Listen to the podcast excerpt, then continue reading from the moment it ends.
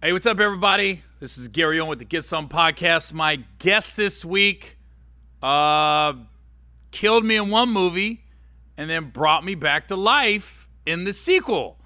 Uh, Deon Taylor has a movie out right now that I'm in uh, called The House Next Door, aka Meet the Blacks.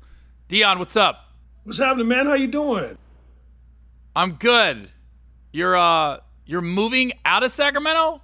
Or are you just moving to another house in Sacramento? No, we're just moving to another house, man. I'm in the in the process of moving, which sucks, but it's all good, man. You're a lot like me. Like you're in the entertainment business, but you're not in L.A. Like your home base is in L.A. Yeah, I um yeah I've never lived in L.A. Um, I think L.A. is a really cool place to work, uh, but I just have never seen myself living there. I think it's a really good place to work, though. but you grew did you grow up in Sacramento? No, no, I grew up in Gary, Indiana. So I'm from the I'm from obviously the Gary, Indiana, Chicago area. Uh, I only came to Sacramento my last year in high school, uh, just for a moment. I was a, a, a blue chip All American uh, playing basketball, and the coach recruited me. And my mom at the time, it was so bad where I was living at, we had to get up out of there, man. So Sacramento, she knew someone that lived in in this area and uh, they were like, yeah, he could come sleep on the couch. And the coach was like, yeah, we could take care of him. And that's kind of how I got to California. The rest of my family is still resides in the Gary, Indiana, and Chicago area. So you was a hooper like that? I'm still a hooper like that. Oh, my fault. sorry, sorry, my fault. How stupid of me. no, I love it. Yeah, I still, I still play, man. I, I, you know, I just I think once you grow up on something and it's it becomes part of your DNA, you don't, you know, I know a lot of guys that stop playing, but then, you know, I'm one of the guys that still play all the time. My dad told me a long time ago, once you stop, you'll never be able to get going again. So I, I kind of took that advice and I've, I've always just kind of stayed on the court, no matter how old I've been or what I'm doing. So, how does a guy that grows up in Gary, Indiana, moves to Sacramento, uh, for athletics, basketball, how do you end up becoming a director? Man, that's crazy. That's completely two different uh, fields. Two different worlds, man. You know what? I, I don't know. Um, it's something I get asked a lot. Uh, you know, growing up, man, in, in the environments that we grow up in, uh, we we often become big dreamers. Um, but a lot of times we don't often get to realize what those dreams are.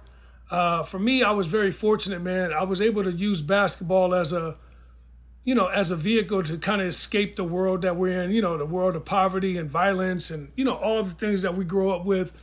And uh, the game actually was very good to me, man. I was able to go play professionally overseas, and uh, one of the things that you know I've always been a fan of was movies. And not in a million years, man, I ever think that I would be a film director. But what happens is I go to Germany. I'm playing in East Germany at the time, and uh, I don't speak the language. And I'm over there doing a, a season, and uh, it's middle winter. The, all the TVs are broadcasting in German, and uh, at the time, uh, my girlfriend at the time, which was Roxanne, was like sending me movies. All I would do is go to practice and watch movies. And uh, I would go through, I could go through three movies in a night. So, you know, 10, 15 movies a week and I'm waiting for more movies to come. This is before Netflix and all this cool stuff we got now. So I ended up watching like the making of on these DVD, uh, the bonus features. And as I was watching the bonus features, I became fascinated with how movies are made. And um, this is gonna sound crazy, but I was like, I got an idea for a movie, and I remember like getting a Mead tablet and start writing the first idea down. And I was like, in the off season, I'm gonna go to LA and I'm gonna pitch this idea. I had no idea that that idea, that thought, that moment in time would actually be something that would take me out of basketball and take me on a journey for the rest of my life. And this happened 15 years ago, man. Um, that I, you know, sought out. So I'm a self-taught writer, self-taught filmmaker, self-taught pro- uh, producer, and uh, here we are, man. Now, you know, 15 years later, with arguably the biggest independent production company in Hollywood, and you know some of the coolest movies the last couple of years. How? What was the first movie you um, directed? So I wrote this film called Seventy Five, which was a horror movie. Uh, wrote and directed it. uh, worked with this brother that was incredible at the time named Brian Hooks. You might know him from the movie Three Strikes. Um, he Yeah, was Brian ma- Hooks. B Hooks, yeah. So Brian at the time was making like he was just kind of doing independent film, him and his partner, and they were making straight to DVD movies. People don't really know what that means anymore, but he was like making very small movies for twenty thousand dollars, a hundred thousand dollars, two hundred and fifty thousand dollars, and these movies were like going to blockbuster and like just blowing up. And uh, he was the first person that I went to, and I said, "Man, I got an idea for a film." He was like, "Oh man, I know how to do that." And uh, he was one of the first people that I learned from, that I was able to see how it works. I remember visiting one of his movie sets and seeing him act in the movie, uh, be behind the camera of the movie, do craft services for the movie. I was like, damn, this is crazy He's doing all this stuff. And little did I know, you know, three, four years later that, you know, I would be doing the same exact thing he was doing. So we we you called me randomly. What probably was that 2013? That Meet the Blacks was that when you first called me, or was it 14? We shot it. We shot it in 15. I called you around 2014, 15, somewhere in there. Mm-hmm. And that was I don't know what the budget was on that. Uh, was that your first like theatrical release? No, so uh, I had already. I had before that. This is a crazy story, man. You should you should actually know this story because it's pretty dope. So I had already made a couple of films before Meet the Blacks, and I had made a you know uh, a really really just an incredible true life story, a movie called Supremacy that starred Mahershala Ali, Danny Glover, Lela Rochon, Evan Ross, Joe Anderson, uh, Dawn Olivieri, just a 16 millimeter, low down, dirty, true story about a white supremacist who invades a house. And um, I had made this film. We went to festivals. I think we went to LA Film Festival. We won there. We, you know, we got uh, brought in to Sundance to actually debut the film as a trailer and a movie there. It was just like this whole roller coaster ride. And you know, obviously, when you make these types of films, they're they're they're well received. Um, the problem that I had is after I finished the film, I couldn't find distribution for the movie, and that had been an ongoing thing for me for like the last two or three projects that I had made. Like we make these great films, and then we can't find distribution. So I was in a point in my life around that time, 2015, where I was like, man, I quit. I was like, I don't want to do it no more because we keep we're raising money, we're putting our heart and soul into these films, and then we make these movies, and then I can't find out how to get the hell the movies into the into the people's hands. And um, right around that time, a movie was coming out called The Purge. And uh, I remember being like, damn, I can't wait to see this film. I'm, I'm going to be first in line. That's the type of guy I am. I'm like, Thursday night, late night screen, I'm going to see it. And I went to see The Purge. And uh, I went to like a, a black, like a ghetto area. I'm in the, I'm in the movie theater because I love watching the movie at this particular theater. And I remember like right when the horn came on, the lady behind me was like, oh shit, they finna get their ass. And I'm like, and I kept turning around like, yo. So by, by 30 minutes into the film, the whole theater talking. And I'm talking too, because I'm like, yo, this is crazy. Like 24 hours to kill somebody. And uh, I remember leaving there, walking, and I got, you know, just had this idea like, man, you know, it'd be funny as hell is if we had like a like a black purge. Like, what would black people do in that situation? Shortly after that, man, I got invited to go to a, a comedy show where Mike Epps was at. And Mike was like, man, dude, I want to do one of them comedy movies, man. Like, what's up? And I'm like, I want to do a horror movie. And I was like, Mike, you can't do no horror movie, man. And I remember being like, damn, I left there and thought about it. And that's where Meet the Blacks came from. I remember like coming up with the idea. I was like, man, it'd be really funny. Uh, at the time, we didn't have no money. And I was just kind of like on this trajectory where I was doing very serious, you know, I was into the horror space. I was into like true life dramas, like the one I had just shot with Supremacy. I had never done anything comedy wise where I was like, oh, this could be funny. And this idea just stayed with me. And um, we had a million dollars, man. And we went, got Mike. Mike was a blessing to me, man, because he was like, man, I'm going to come do it. He came on board as a producer, he came on as a partner with us. And uh, we just started making a bunch of phone calls. You were one of the phone calls. Uh, Charlie Murphy, was a friend of mine, called Charlie. I remember I met Lil Duval for the first time, calling him on the phone. And uh, I just had this really cool idea that, you know, I thought could be fun. And if you don't remember, we shot that movie in what, 12 days. And um, you came and, and me and you collabed really well, man. You were just a blessing to have. And we found the Red Skull. And yeah, the rest was history, man. And, and, and then, true to form, we finished that movie. And I'm like, all right, what is this going to be? We edit the film. And I remember sitting in the editing bay like, yo, this is funny as hell. So all my friends was like, yo, this is hella fun. Like, we like laughing at the movie. We go back to Hollywood. Hollywood wouldn't give us no distribution again. So I'm like, yo, this now this is funny. Now it's got Mike Epps, Mike Tyson, Gary Owen, Lil Duval, Charlie Murphy, and we still can't find a distribution deal. Like, what's going on? And uh, finally, we decided, man, which this, you know, obviously this idea and this move changed my entire life. Uh, we decided that we would self-release the movie and put it out theatrically by ourselves, and not wait for Hollywood to give us a, a deal, not wait for someone to deem us you know, good enough to give a deal to. And uh, we bet the house on ourselves, man. We took the movie out. We put it out on, I think, 600 screens. We spent two, three million dollars, whatever it was, man. We we got the money from Robert Smith. He gave us the P&A. We took the film out, and the movie opened number three in the world, and the rest was history. Did now is my memory correct?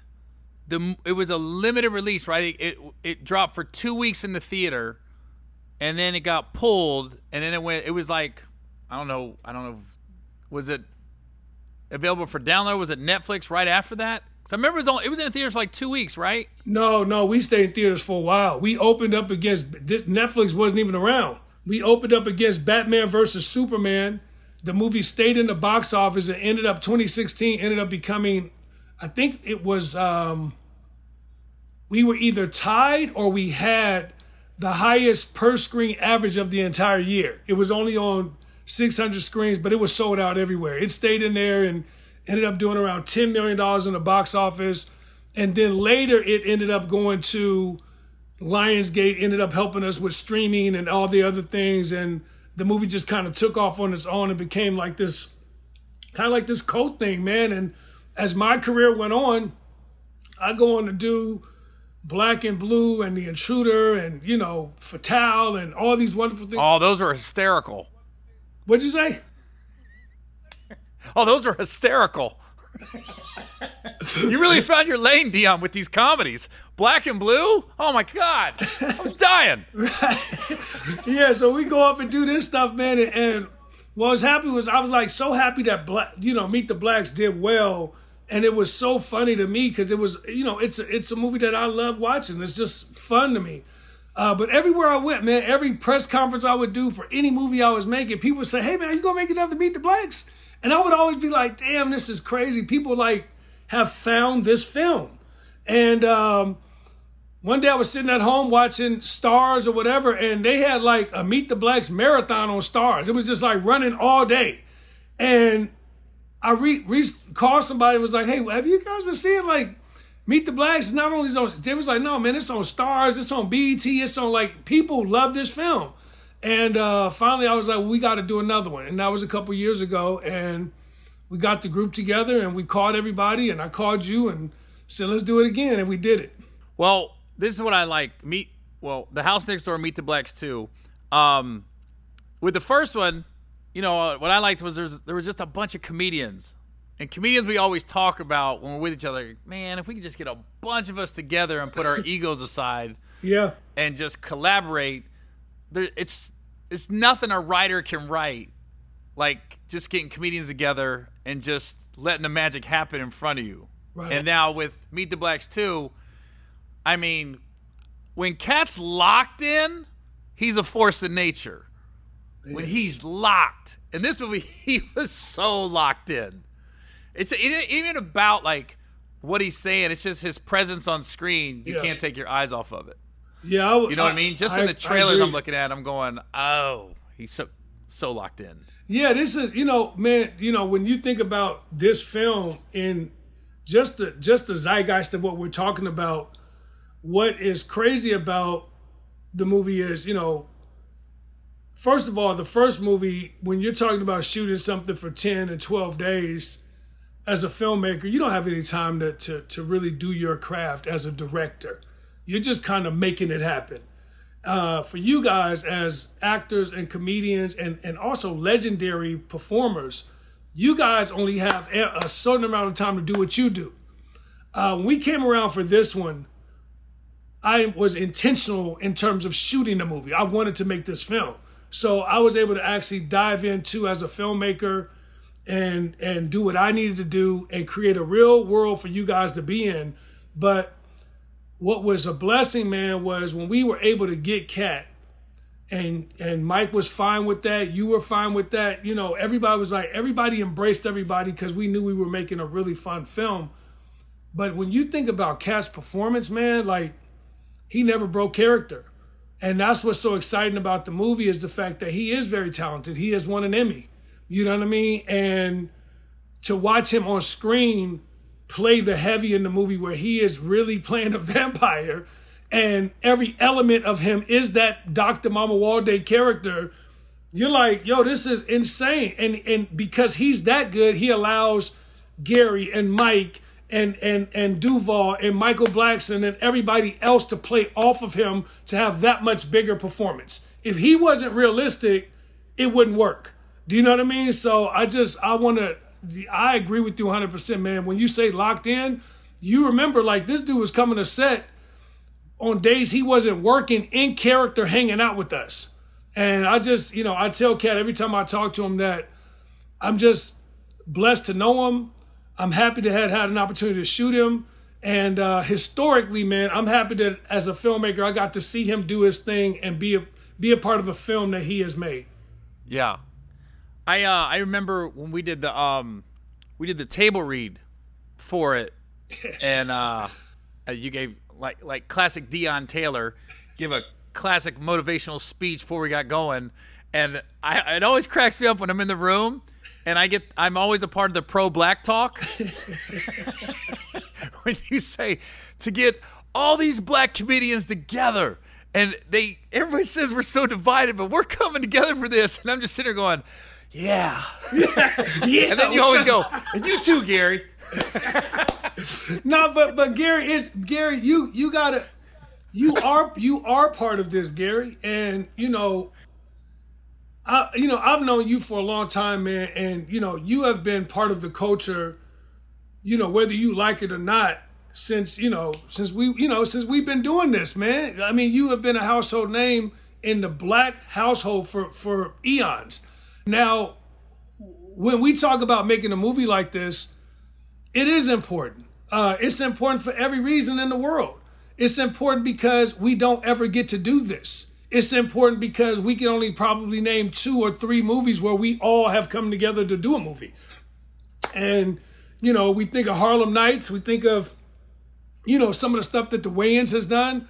But, you know, for this era, for this culture, for this moment, for this time, The House Next Door is it.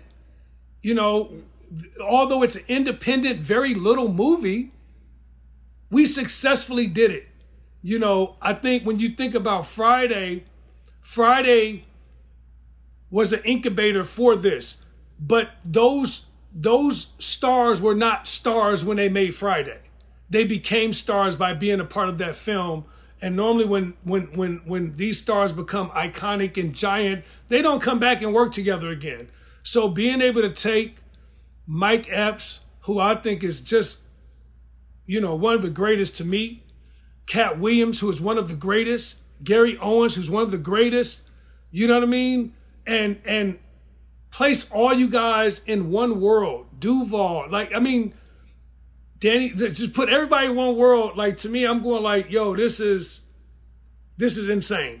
And uh, to see you guys all work together and show up for each other. And we have to remember, like a lot of times people say, oh man, like you know, how did you do that? Like, what, what did you, how, you know? And I said, man, I'm in the energy business, right? Like, sometimes it's not about film when you're talking about energies.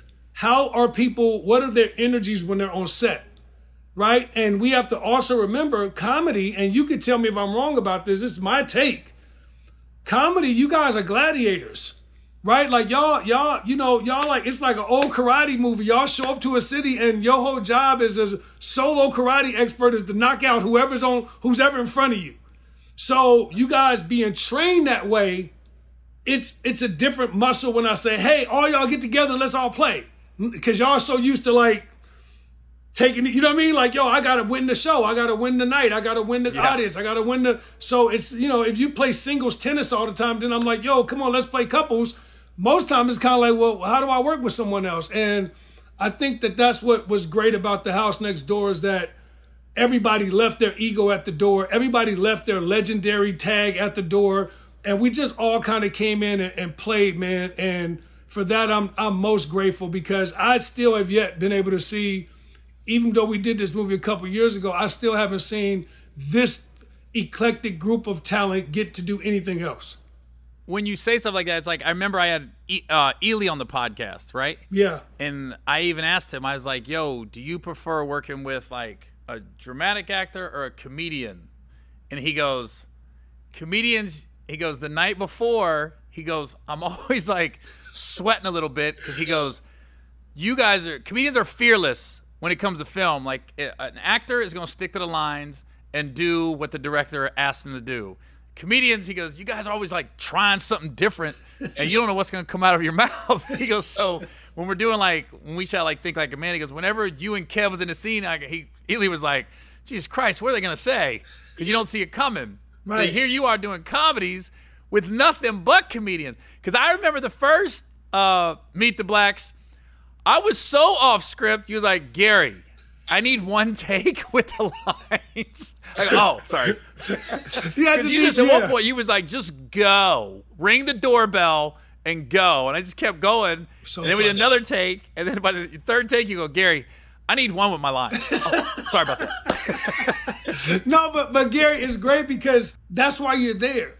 If you're a confident, if you're a confident director and you're a confident filmmaker, a confident creator, you have confidence in who you're bringing to work with you. You're my partner on the movie. You're not. I'm not a director and you're an actor.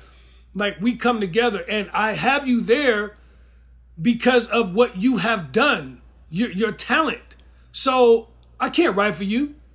So part of the the idea is to, and for me, is to get you in a world where you could be as great as you possibly can, and for me to find out what's making me laugh what are you doing outside of the words that I've written that makes sense? Now, the other part of my job is to make sure that we're getting the narrative right. So you can't you can't you can't come in and just change the narrative now. Like all of a sudden, like it's like oh, it's not a purge movie no more. It's a it's a karate movie, and I'm like, no, it's a purge movie. so part of my job as a filmmaker is to also make sure that I'm keeping you on track, but at the same time, I'm allowing you the space to do what you do. What you can't do, and what I, you know, I I I like to see who's written for Eddie Murphy. I like to see who's written for you know Mike Epps in the past, for Gary, for Katt. Like I, I doubt all the. I, I'm sure all those words are on the ground somewhere. You know what I mean? Because you guys are so great, man. Like that's part of the energy is to just let you go. Do you find it harder to not? I want to say harder, but I'll just ask this: What's the biggest difference between directing a dramatic movie and a comedy movie? Um, you know what? Here's what's here's what's great, man. Um, so for me, Gary, you know, I'm probably one of the only black filmmakers that jump into different genres of film successfully. I've that, that I've built my career that way. Now, starting out, I was a damn fool. What are you doing? You didn't lost your mind. You can't make a comedy movie. You can't make a horror film. You got to do one kind of movie, right? I, I took that chance, man, and I and I allowed those things to happen to me in terms of people beating me up and telling me I'm not focused on what I wanted to be focused on early so that I could get to where I am now. I would always rebuttal that was to my rebuttal to that would always be, do you know who Steven Spielberg is? And they'd be like, yeah. And I said, okay, well then you would know that he made A Color Purple, E.T. and Jaws, and then no one questioned anything about what movie he was making. So now, as I have a rhythm, the difference between the drama and the comedy dramas are much easier than comedies because dramas are about physicality in terms of how we feel. What's the tone? What's the energy? What am I what could you relate to? Everyone understands pain. Comedy is timing. Comedy is like you can't do a joke every time. So it's it's three steps to me. Bop bop bop bop bop joke. Bop bop bop bop bop joke. Now hold a little bit. Now give them that. Now you're playing with the audience. Comedy is most like horror to me, not drama. And because horror and comedy are dealing with audience reaction directly. Can I make you scared? Can I make you laugh? Can I make you cover your eyes? Do you want to know what's around the corner? Do you not want to? And comedy is the same thing. Did I make you laugh just now? Am I setting you up properly for a joke? What's around the corner? Is that going to be funny? Is it not? So you're kind of dealing with how people react. And that's a much harder muscle to train than to me than drama. My next question is You've used me in two films, and Joseph Sikora now in two films. So when are you going to use me and Joseph Sikora together? Because I think that's what the world's waiting on. they waiting on us to be on camera on something.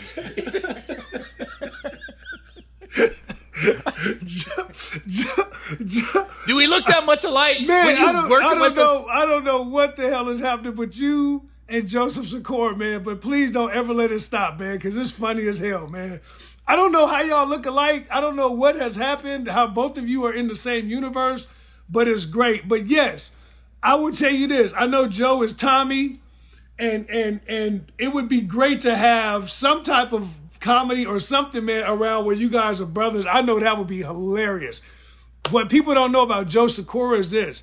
He is an amazing chameleon when it comes to acting. Uh, I've had a, I've had a chance to play you know play with him in film twice now, but uh, actually actually yes twice now, but to watch him in something like The Intruder where he plays off of Michael Ealy, he's kind of like the just the cool friend that works. But then to flip him and drop him into a very very dark horror film like don't Fear, which stars Joe, uh, T.I., uh, Annie, Terrence J, King Bach. Like to watch him in a movie like that, he's unrecognizable. Uh, I can't wait for people to see what he's done in this film. His hair is different, his glasses are different, he's different. And then you think about him in Ozark, and you're like, okay, well, that's a completely different character. And then you see him in Power, and you're like, so he's, I think he's right on the edge of being one of those guys that you know won't return my call in another year. Well, when I saw the intruder, I was like, okay, I don't know what's going on right here because I was still in Tommy mode. So when Dennis Quaid had him at the end of the driveway, I was like, oh, this this movie's over. Tommy's gonna kill Dennis Quaid. Dennis Quaid don't kill Tommy. Right. I was like, who's right. this puss? Right. That's funny because the whole audience. I remember going on like the tour for uh the tour for the intruder, and everywhere we go, you know, we hit all the cities, man, all the urban cities, and everybody was like, "Oh yeah, Tommy finna let loose." You know what I mean? Right. Then, then Dennis Quaid, you know, does what he does. People like, "You killed Tommy," and I'm like, "Yeah, but it's part of acting. Like he can't be Tommy all the time." But yeah, that's funny as hell. That's especially in the black community.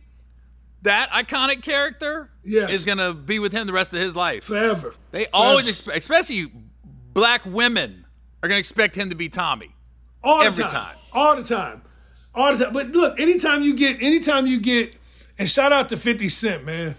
Big shout out to 50 Cent, man. Amazing work, brother. Everything you building out there.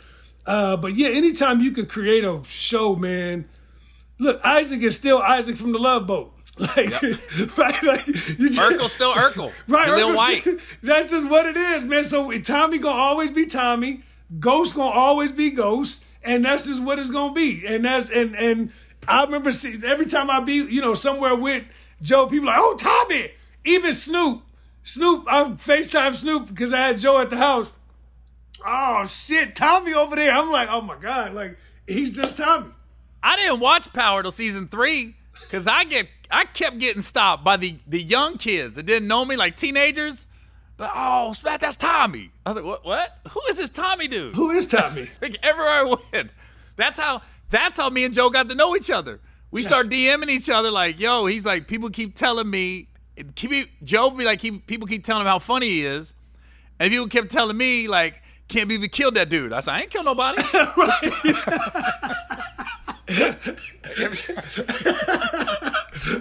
no, but y'all, we definitely got to get y'all together. As a matter of fact, man, I'm gonna ask. I'm gonna try my hardest. Now let, let's just go on record. I'm gonna try my hardest to get him to the red carpet premiere of The House Next Door, so we can actually have you guys stand next to each other and take a picture. I can't wait to do that. He can just be me. Yeah, he can just come for I, you. That's funny as hell. I'll just I'll go in and watch the movie. He can take all the pictures. you know how you hold Gary Owen? Just have him walk up. Right, they go evil Gary Owen. That's what evil uh, psycho Gary. Yeah. Now you're doing a. It just got announced. You're doing a movie with 50 Cent coming up, right? Yeah, so we got a couple really cool things coming up, man. Um, the 50 Cent movie is is is a passion project of mine. Uh, it's called Free Agents. Uh, the movie is about second string NFL players that rob banks uh, during the season. And uh, it's a project I've been developing for about nine years now, man. And um, I'm really excited about it. So 50 Cent plays the lead character. His name is Rush, Rush Daniels. And uh, he's a, like a 14 year old, 14 year NFL vet. Uh, probably made around 150 million dollars playing, lost all the money due to bad management. Money manager took all the money, so now he's just kind of like a shell of himself, playing for the last year on his contract. And he's like looking at the league like, yo, this is crazy, man. Like I didn't dedicated my life to this. I didn't left it all on the field. My knees is bad. Got a little bit of CTE going on. And he's looking at the league going like they didn't make billions of dollars off me and I don't have a dollar and uh, he sets the stage, man, with a group of other players where they're like, "Yo, let what." The last people in the world that would suspect us robbing banks as professional football players, you know, it's a wide open game for us. So that's what the movie's about. I'm really excited. Uh, Dante Spinotti, who shot Heat, uh, is shooting this film with me. And uh, we're getting ready to shoot into the summer, man. So I'm really excited about that. And then I'm going to roll out of that film and uh, I'll be doing John Lewis, uh, which is, you know, obviously one of the most iconic civil rights uh, activists we've ever had in our lives, man. It's a very, very special movie for me. I'll be shutting down everything I'm doing and focusing on that for a year, um, which I think is going to be just something that'll be around past past my life expectancy when I'm done with it.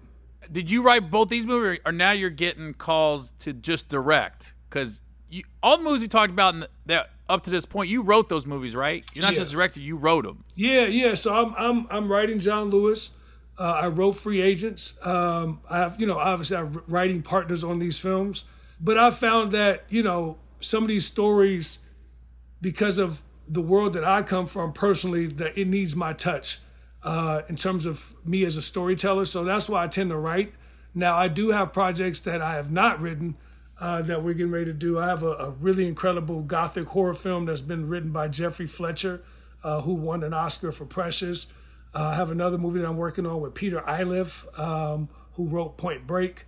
But yeah, some of the movies that I touch, man, that are like very special to me, um, that that you know, the essence of it is my DNA. Like I have to get in those movies and write.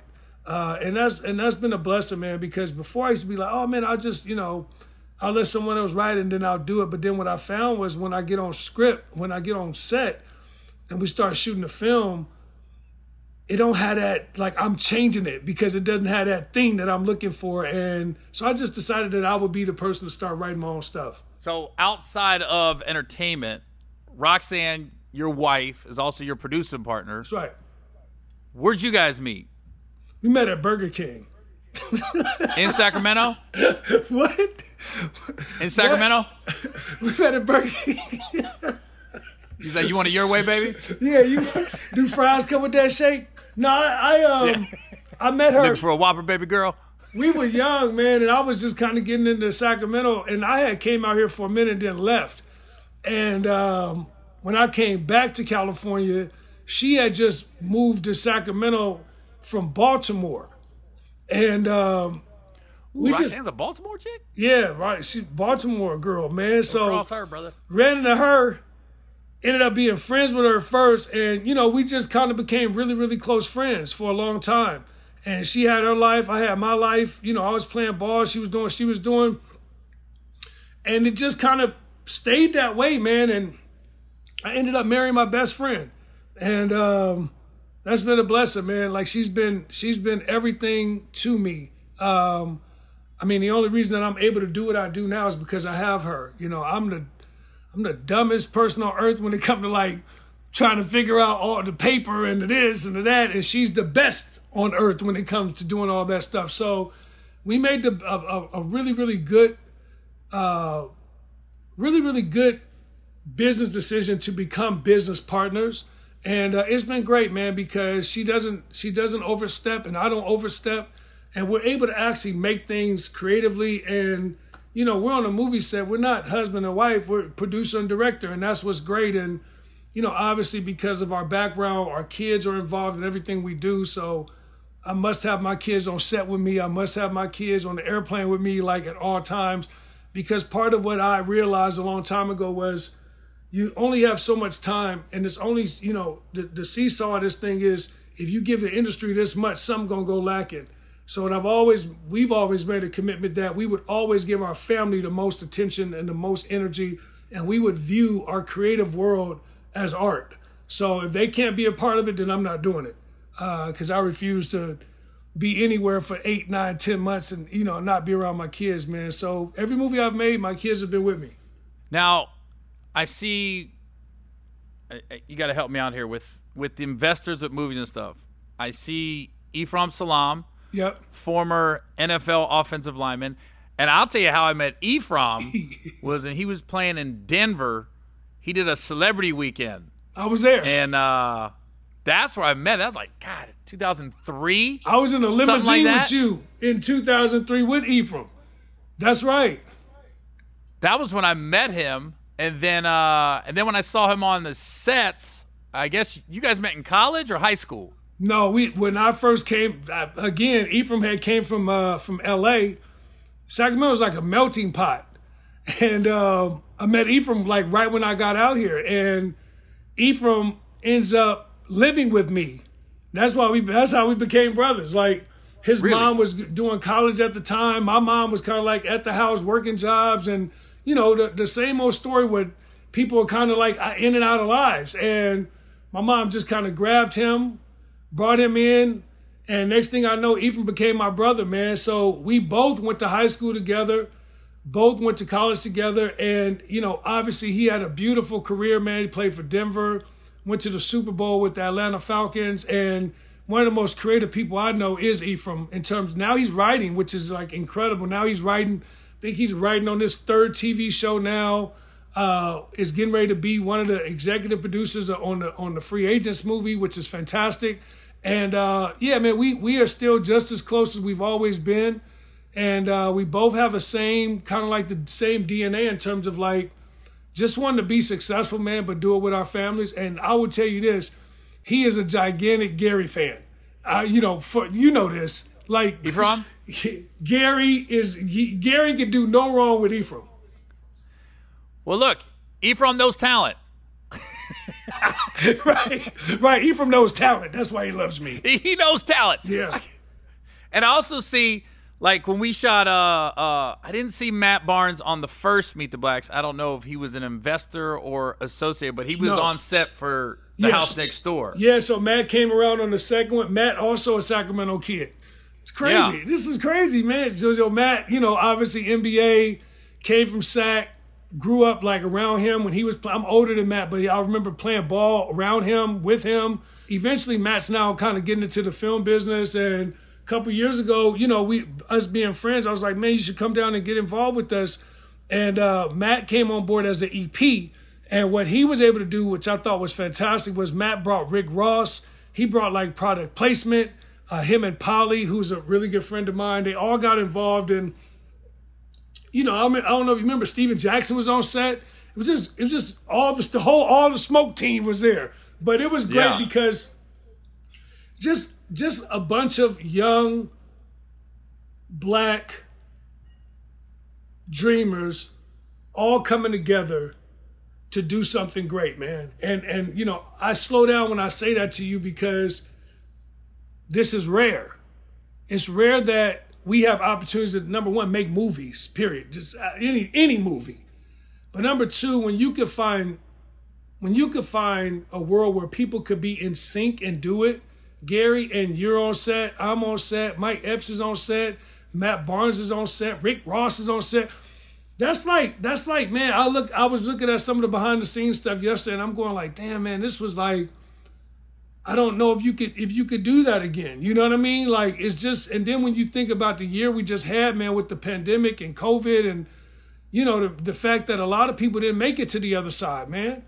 You know, I look at some of the stuff from the first Meet the Blacks and realize like, damn man, like Charlie Murphy, you know, like he was on set popping jokes and and and wrestling with Mike Tyson and you know and yelling at me and having a good time and so I don't take any of this for granted, man. So I'm just blessed uh, I'm just blessed, man, to be a vessel for God and to be able to kind of do what I do, man, and connect people. And I'm just blessed that I don't have no ego. I, you know, I just want us to win, period. So I think that Matt Barnes, Ephraim, Roxanne, you know what I mean? The whole team that put Meet the Blacks together, and even you. Like, I remember you only had like two days that you could give. And you flew up and, and gave those two days, man, I was able to write that character for you and bring you back in. So now on part three, we gotta know we get to make a part three, man. We gotta like you gotta be you gotta come in behind the whole movie now.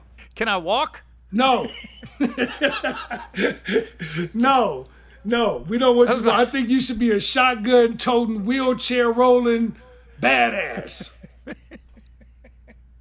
now, outside of film, I think the last no, no, I think the last time I saw you in person was at the um, the Black Lives Matter march in Sacramento. Right, that's right, Gary. Yeah, that yeah. you helped organize, and I don't know if I I think I texted you because I was I was gonna be happened to be driving through Sac that day, and no, I was coming in the next day, so I came in a day early and was able to go, and it was like fifty thousand. I, I I didn't know how big it was going to be. I didn't think it was going to be 50,000 people at a Black Lives Matter march. That was the biggest march I ever been to in my life. How did you organize that with the government officials? Then you had the owner of the Kings there and all the ex all the ex Sacramento Kings was there. I think just about all of them was there. How'd you organize that on such a short notice too? Man, I don't I don't know, man. You know, I think um, when I seen when I seen George Floyd get killed, man, um, like everybody else, it was unreal. It was it was unreal when I watched that for for ten minutes. You know, the length of an NBA quarter. Watch this man scream and say he's seen his, he could see his mama and praying and, but I, it just hurt me, man. And uh, I remember like that day, the next day, I remember being like, what can I do?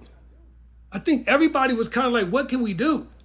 You know what I mean? And and I was like the night before I, t- I went out. Like I was I went out on the streets and was w- walking up and down the streets with people just trying to figure out what damn how mad uh, how we mad we angry.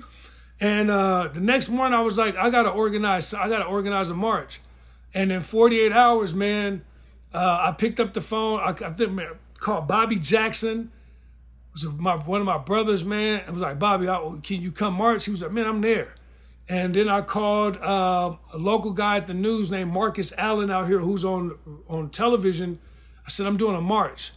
And uh, before I know it, man, we made a flyer on the computer, sent the flyer out. I called everybody I could call. You were one of those calls. I sent you the flyer. I said, man, if you're around, come out. And three days later, man, 63,000 people showed up. Oh, 63. 63,000 people, the big largest march in the history of the Capitol showed up on that day. And I remember getting on the news saying, yo, because it was some people that was tearing up shit at the time. And I was like, we not tearing up now. We coming to educate ourselves on what we need to do for legislation for this march. And uh, I put the word out, man. I remember I went to like into the into the streets, you know, back to the communities I came from in Sacramento. I got all the OGs like, yo, We don't want no violence. We want everybody to attend, but we we not any knucklehead coming. We finna eliminate that. And uh, they took care of that. And 63,000 people came. Not one arrest, not not one incident. And we got the chief of police down here because if you don't remember, Stephon Clark got killed here, got shot over 20 times out here, and none of the cops were arrested. So that march meant more to me than anything I've ever done. And uh, it was successful, and it kickstarted me, man, with our whole Be Woke campaign, which I go on to march, you know, for the rest of the year. And we end up getting almost 800,000 people registered to vote after that. And uh, it, I have never stopped the philanthropy or the activism that I've been doing. And uh, it's one of the many reasons why I'm doing the John Lewis movie next. Um, because some things are just greater than us, man. Uh, when we really pull it back, Gary, and we think about what are we doing with our time? What are we doing for our families? Like, don't nothing really matter no more, man, except if you if you really are truly building a pyramid for somebody else to see and somebody else to walk in when you're not here no more. So I feel like philanthropy and activism is that for me. And then I feel like the film is secondary to that. Like if I can do films that got a message in them, or I could put a little bit of the medicine into the, you know, into the Kool-Aid, then, you know, I'm doing what I'm supposed to do. Well, I mean, the more films you do and the more people get to know your name and the people you're working with, it gives you a bigger platform yes. to do things like that. Yes. You know, me being, like you said, amongst the culture, I think as a white guy, I have a more um, open aspect because I see people in my family that they don't think anything's wrong. They think everybody's overreacted. Right. And I just always try to get them. I said, you guys got to have empathy. And not everybody has your experience. And I was talking to Ryan Davis. You know who Ryan Davis is, a comedian? He's a comedian, and I had him on, and we was talking about this subject. And he said, um, he made, man, he's so smart. He made the most sense. He was just like, you know, when you're dealing with uh, middle class and upper class white America, they don't want their life interrupted because it's going smooth. So mm-hmm. they don't want to, you know, in their world, yeah, everything's great. But they're like, hey, hey, don't interrupt my world. Don't make me uncomfortable because you're uncomfortable. Right. Because that really is where the problem is. And I didn't realize until he said that, I go, oh, it's exactly how a lot of people in my family are. I was like, they're comfortable and we're disrupting that by trying to open their eyes to things. Um, so I think for, for me, I've always like, you know, I don't know if you know this, but I'm an ex police officer, military police. Right. But still, I was a cop in the Navy. So I, I hated arresting people because I lived on the base with everybody.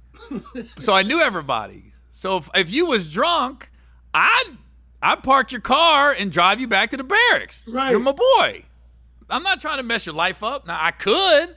Right. But I think that that in there in lies the problem is a lot of the cops they're on patrol in certain areas, but they're not involved in that area. And then they get to go home, so their only interaction with people is when they're at their worst. Yeah. For me, I think police officers you should it should be an obligation to go to high school football games and high school basketball games so you get to know the parents or grandparents or guardians of the people and you get to know the kids as they go that way if you do come across somebody, instead of being somebody you have no clue of, you're like, dude, Derek, what are right. you doing? That's right. You know what I mean? Yeah, I that's agree. just my look on things. No, I agree. But I, I would tell you this, man. I feel like, you know, if if if we have to be very realistic when we have this conversation, the entire foundation is broken. So if the entire foundation is broken, and you build a house on it, it's gonna keep falling no matter how how pretty it looks on the outside, no matter how dope the, the roof is, the chimney, the shit inside of it, it's gonna keep falling because the foundation is broken. And right now, what's happened is we had a moment in time which was the perfect storm. The perfect storm. For the first time in our lives, due to whatever this COVID was, the entire world shut down. That's never happened. The entire world shut down. So now, when the world shuts down and you get an incident like George Floyd, where it's on your phone, and there's no basketball game an hour later. There's no baseball game. The Bengals are not playing. There's no football. There's no concert. There was nothing. But for you to see that, and for that, and then right after that was Ahmaud Arbery. Right after that was Breonna Taylor. And then you go, man, what's what's what is happening? Like it just woke you up. And the reality is now we had a moment to where we can see very clear, like, yo, this whole thing is messed up from the bottom to the top.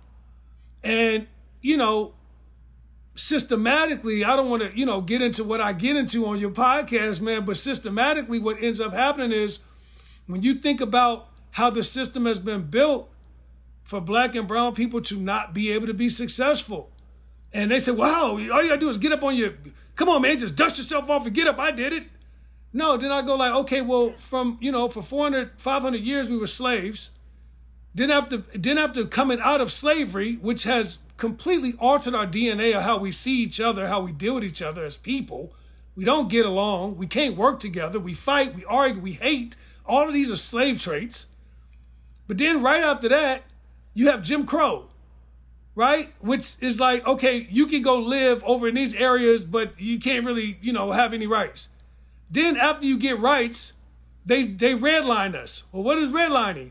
They said, okay, you can't buy any property or get any banking information. You can't get any access to to uh, real estate or capital. So now that is the first birth of projects project housing ghettos. Then right when you feel like, oh, okay, well shit, you done did this, you done did that, you done redlined this, right? We come into a world now where it's like all that shit has been built like that, man, to where now people trying to systematically figure out how to get out of this. And we're in 2021 now, we're all just still spinning from all the last 500 years of what's going on.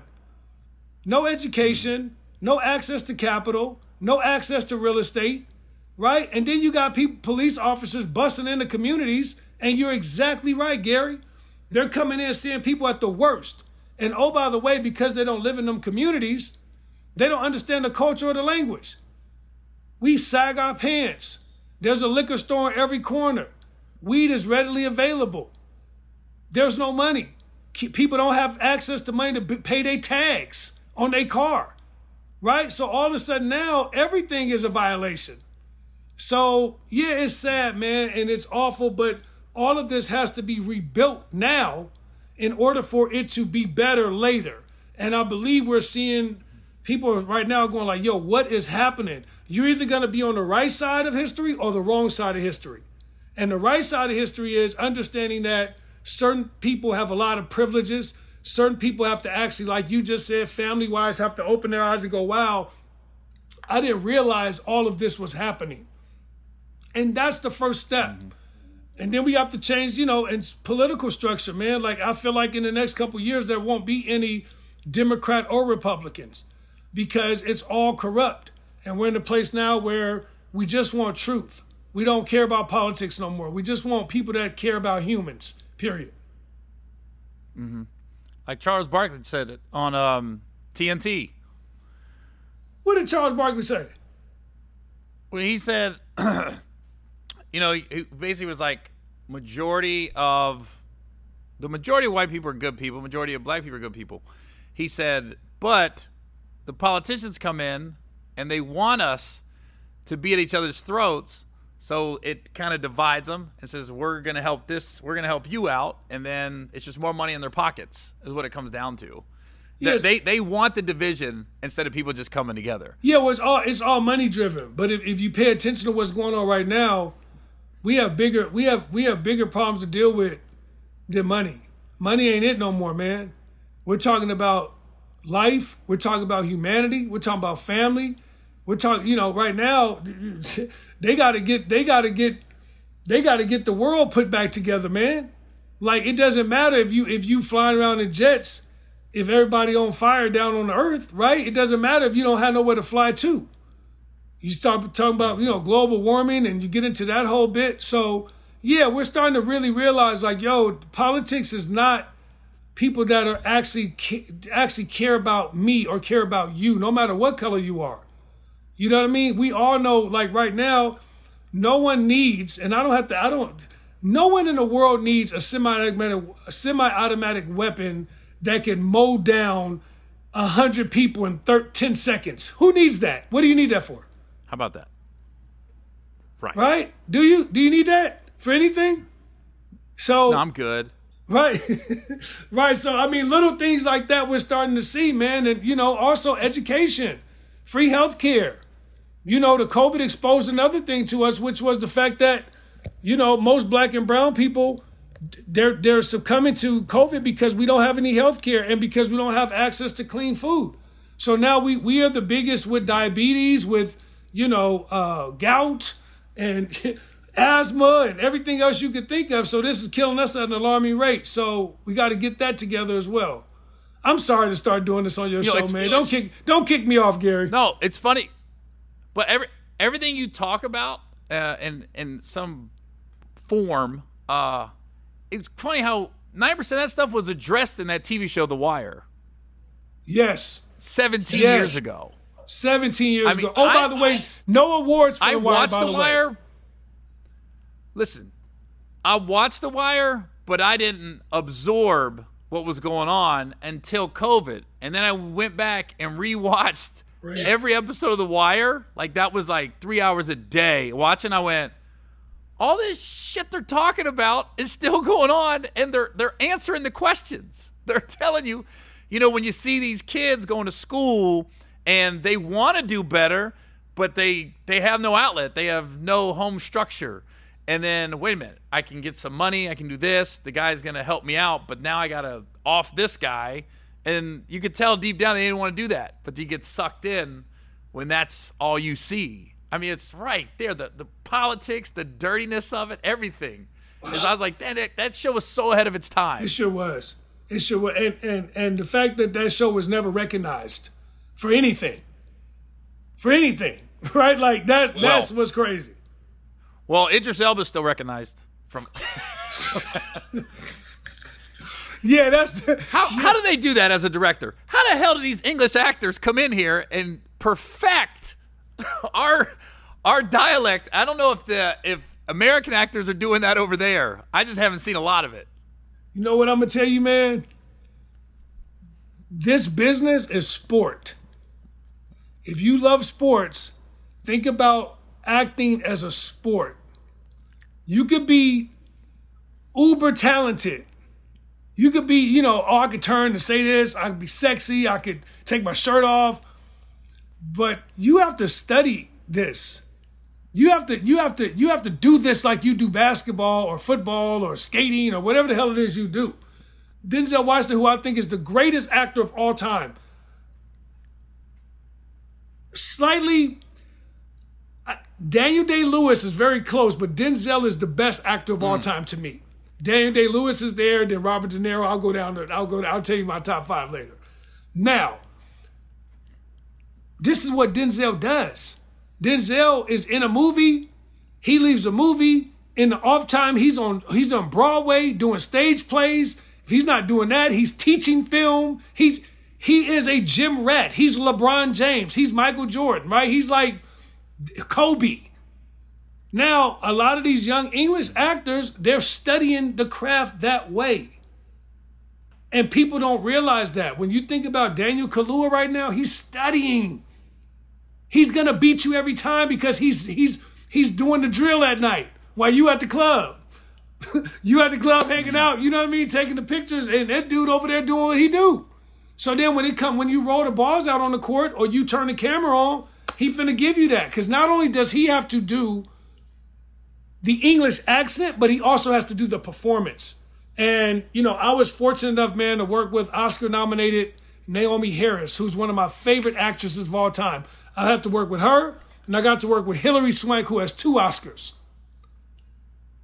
There, there, there's no difference in their work ethic. When I tell you, I'm like sitting there, like they come, they ask me questions. I gotta say, uh, uh hold on, let me let me go look at my book.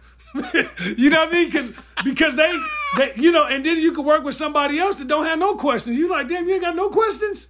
Like you don't have no idea of what you want to maybe try to do, or it's so deep with them. It's like, hey, uh, was this at was this was this character like in a really bad relationship 10 years ago and you're like i guess you know that's what they're doing I guess. right like that's that's that's when you're good you know what i mean so when you when you see Kyrie Irving or you see Kobe or you see these guys they don't just get good they were already talented but then the work ethic is so above board so i feel like a lot of the english actors right now are outworking a lot of our guys and look, it's just friendly competition. It's gonna go up. It's gonna go down. We gonna we gonna figure it out. You know what I mean? But yo, man, I'm putting in front of the camera the dopest that I see. Well, that you kind of answer my question that I ask all my guests is one guy you haven't worked with that you want to work with. So you kind of just told me Denzel.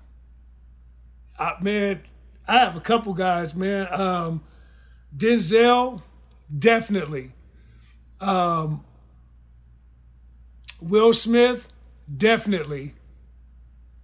Eddie Murphy, definitely. Those would be my those would be my three where I'm like, I would love to, you know, just and and if you notice the three I named are people that, you know, are legendary, but at the same time, really take this game serious, man. Like there is no if, ands, or buts about what they're doing. They're here for this. You, Guess who? Guess who? Let's bring up Joseph Sikora again. Guess who Joseph Sikora said? Who did Joe say, man? He said Michael Shannon. Oh, You know who Michael Shannon good. is? Who else? Joseph said Michael Shannon. I was like, I had it took me a minute because I didn't know who he was, and I looked him up, and I'm like, ah, okay. He's But incredible. That's a trained actor's response. Michael Shannon's incredible. I faked it on the podcast. I was like, oh yeah, yeah, yeah, he'd be a good one. I was like, who the fuck? is Fuck is Michael Michael Shannon? As soon as I got done, I had to look it up. Like, oh, Right. yo, I played it off though. I told Joe like, oh, good one. I didn't see that one coming. I was lost. oh yeah, yeah. Oh, okay, I can see that, Joe. I can see Yeah. you and him in the movie. Who the fuck's Michael Shannon? Yeah, who's, hey, Google Michael Shannon. Who the hell is that? I used to get Michael Shannon confused. When I look, I used to get Michael Shannon confused with the dude in Men in Black that was like had the worms coming out his mouth. You know what I'm talking about? you talking about um, uh, uh, uh, the guy from Full Metal Jacket, um, That's not Vincent him. D'Or- D'Onofrio. That's not him. Do you, do you know? Remember in Men in Black, the dude like he was the bug. He was turning to the bugs. He had the flies and stuff coming out of his mouth. Huh? That was Vincent D'Onofrio, right? Is it, I don't know who it is. That was Vincent. Yeah, that, I think I'm 90% positive it was Vincent D'Onofrio from Full Metal Jacket. I don't think that's him, but we gotta look him up. But I thought that was Michael Shannon for a whole bunch of years. Then I was like, that's not Michael Shannon. Yeah, kind of like people thought I was Tommy. right. Still do. I still got 10 year olds all over the country thinking I'm Tommy. So. all right, yeah, I want to hold you up too longer. Um, uh, anything else you want to pump? Obviously, we got the House Next Door, aka Meet the Blacks, two out now. Uh, 50 Cent movie coming up, Free Agents, the John Lewis story coming up. Anything with the. Don't you hate this though? I just named off three movies. Like that's not enough. Right. W- what else though? Yeah, I ain't got no. Yeah. No, that's enough, man. I would tell you this, man. Like, we need everybody to really go to the theater and support the house next door. It's important, man, and it's also legendary for us to support that, based on the fact that when I say Gary Owens, Mike Epps, Katt Williams, Michael Blackson, Lil Duval, Danny Trejo, Snoop Dogg, Rick Ross, right? Bresha Webb, Zulay Henao, uh, King Bach, Ha Ha Davis. When I say all these people came to play ball independently, and oh, by the way, the movie is also being released independently by a black owned production company. I say that is one of the things that we need to support and get behind because we have our own franchise and we need people to show up just like they would show up for a studio movie this time. So, The House Next Door, June 11th, in theaters everywhere. Starring the cast I just told you about. But more importantly, it's the funniest movie of the year, and we all need to laugh after all the shit we done been through. Yeah, yeah, yeah. I haven't even seen it yet. I'm waiting. I'm, I'm waiting till the premiere. I haven't even seen it yet. I'm gonna waiting. be, you gonna love it, man. You gonna have a good time too. I don't know. Hey, thanks for giving me a hot wife. Because I I knew who Jenna Frooms was, yeah, but when I tell you, everybody hit me up like, "You," because I posted like some on Instagram when we were filming, yeah, and I didn't know the level of thirst for her that was out there from yeah. just yeah, my they- friends. You, no, they- yeah, they thirsty. Where you they at? Gatorade thirsty for that. Yeah. hold on, like she was at the crib. Right, right, Yeah, I'm gonna stop by, dude. I'm not home. right, right. Yeah, she was great, man. She was great for that part too. I can't wait for her to see what she did because she's actually funny as hell in the movie too. Yeah, yeah, yeah. All right, brother. Well, t- uh, tell the film I said hello. Good luck in the new house in Sacramento. Right, right. G, I appreciate you, man. Love you and thank you, and I'll see you at the premiere, man.